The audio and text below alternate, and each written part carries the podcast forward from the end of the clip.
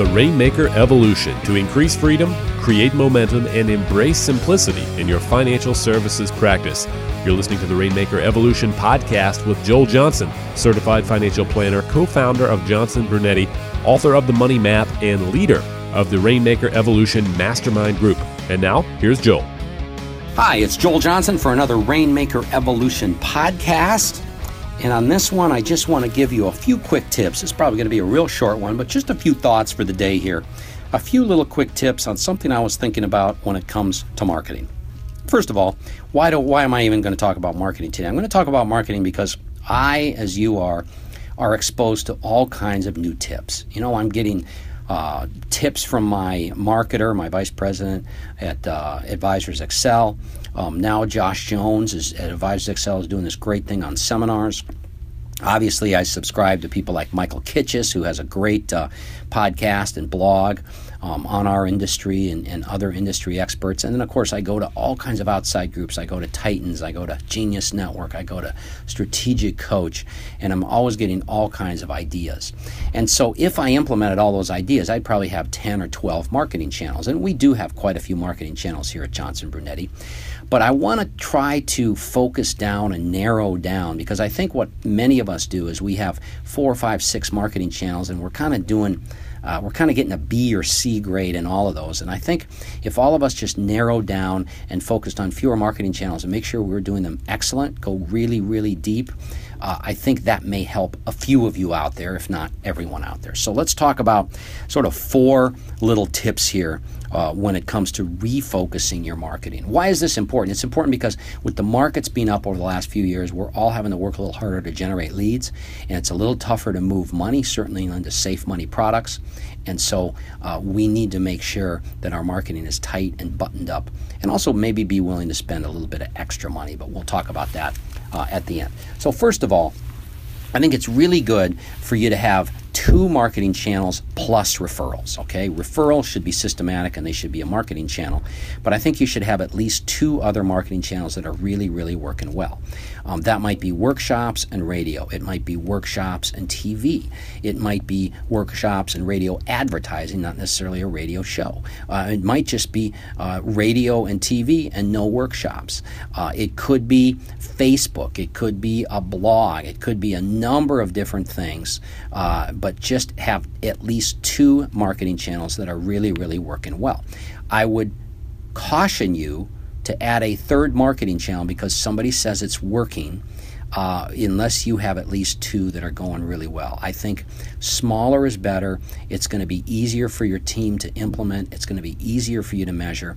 So, at least two marketing channels, but not too many. So, what I'm saying here is less is more. Less channels may be more if you can just develop two marketing channels. Now, you might say, well, why not just have one? Well, you don't want to have one because one can stop immediately. Radio could stop working tomorrow and never come back. TV could stop working tomorrow and never come back. Workshops could stop stop working tomorrow and never come back. I know those things are unlikely, but we just don't want to be overexposed to one so your business gets shut down. So have two marketing channels and referrals. Make sure you're doing great in those two before you expand to a third. Uh, the second tip here is be systematic. Be absolutely systematic. Do the same thing every time. If you're doing as many workshops as we are, which I think we're up to 10 or, or 11 a month now, uh, do the same thing every time.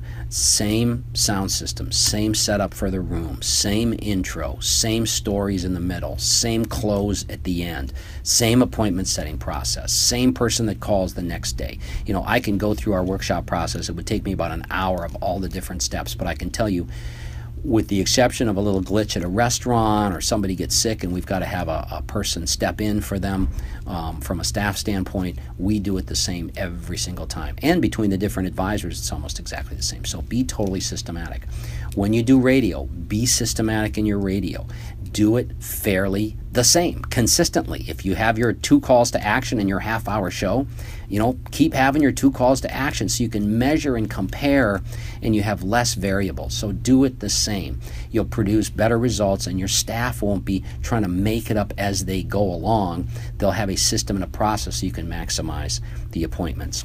The third is what I talked a little bit about earlier. Make sure you're doing what you do really, really, really well. Whether it's your strategy for getting referrals, whether it's your strategy for doing workshops, do it really, really well. You know, make sure I'll just give you a little example. You know, we have these banners that we put up in our workshops, and I know almost all of you that do workshops have little banners. Well, if they get a little crunchy or a little at the bottom where they stick or they don't look right or they're starting to hang over crooked or something, don't expect that. You know, make it perfect. Make it as good as you can. Do fewer channels, but do them really, really well. And then last but not least, be careful about the numbers people give you. I continue to be amazed at the numbers I hear people are getting, and fortunately, it's some of you that I'm talking to, and uh, where you don't really know your numbers. And um, you think you're doing better than you are. Well, if that's happening with some of you, what's what happens is we say something like, I'll give you an example. TV's working really well. I'm doing a TV show and it's working really well. Well, is it really, really working well? You know, we did a bunch of research and we found out our three minute segment on TV, and I'm not the only one that'll tell you this, our three minute segment on TV does way better than a half hour show ever would uh, for us. Now, when I started saying, well, how can that be? We started calling around and asking friends of mine that are doing TV um, what their numbers are. And you know what? Our numbers are better from a three minute segment than many people's half hour show. Now, I'm not discouraging from do a half hour show. This is not about the show versus the segment. This is about being careful about numbers that people give you. Um, most of the numbers are, let's give you the benefit of the doubt, maybe a little off, over exaggerated, or they're not measured properly, the ones that you're hearing from other people sometimes people are just lying. They're just puffing themselves up. I mean, example after example where you know on a marketing brochure somebody says something, you go, that person's full of crap.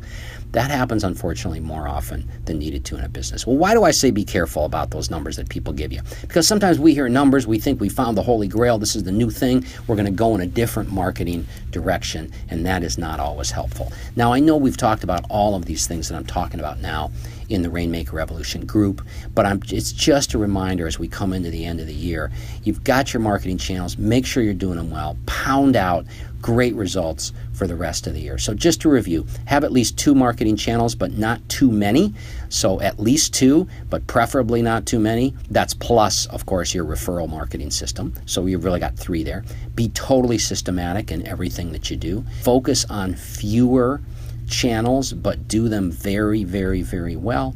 And be careful about the numbers you hear people give you. If you're like me, you hear something that's working great for somebody else, you get a little distracted, and all of a sudden you find out six months or a year later you should have just stayed focused on what was really working. Thanks again for listening. Again, Rainmaker Evolution podcast. I appreciate each and every one of you listening. We're going to keep these coming. Uh, they're going to be a little shorter so I can do a lot more of them without overthinking this process. And we look forward to seeing you in the fall and next year and at the World Series of Sales. Thank you.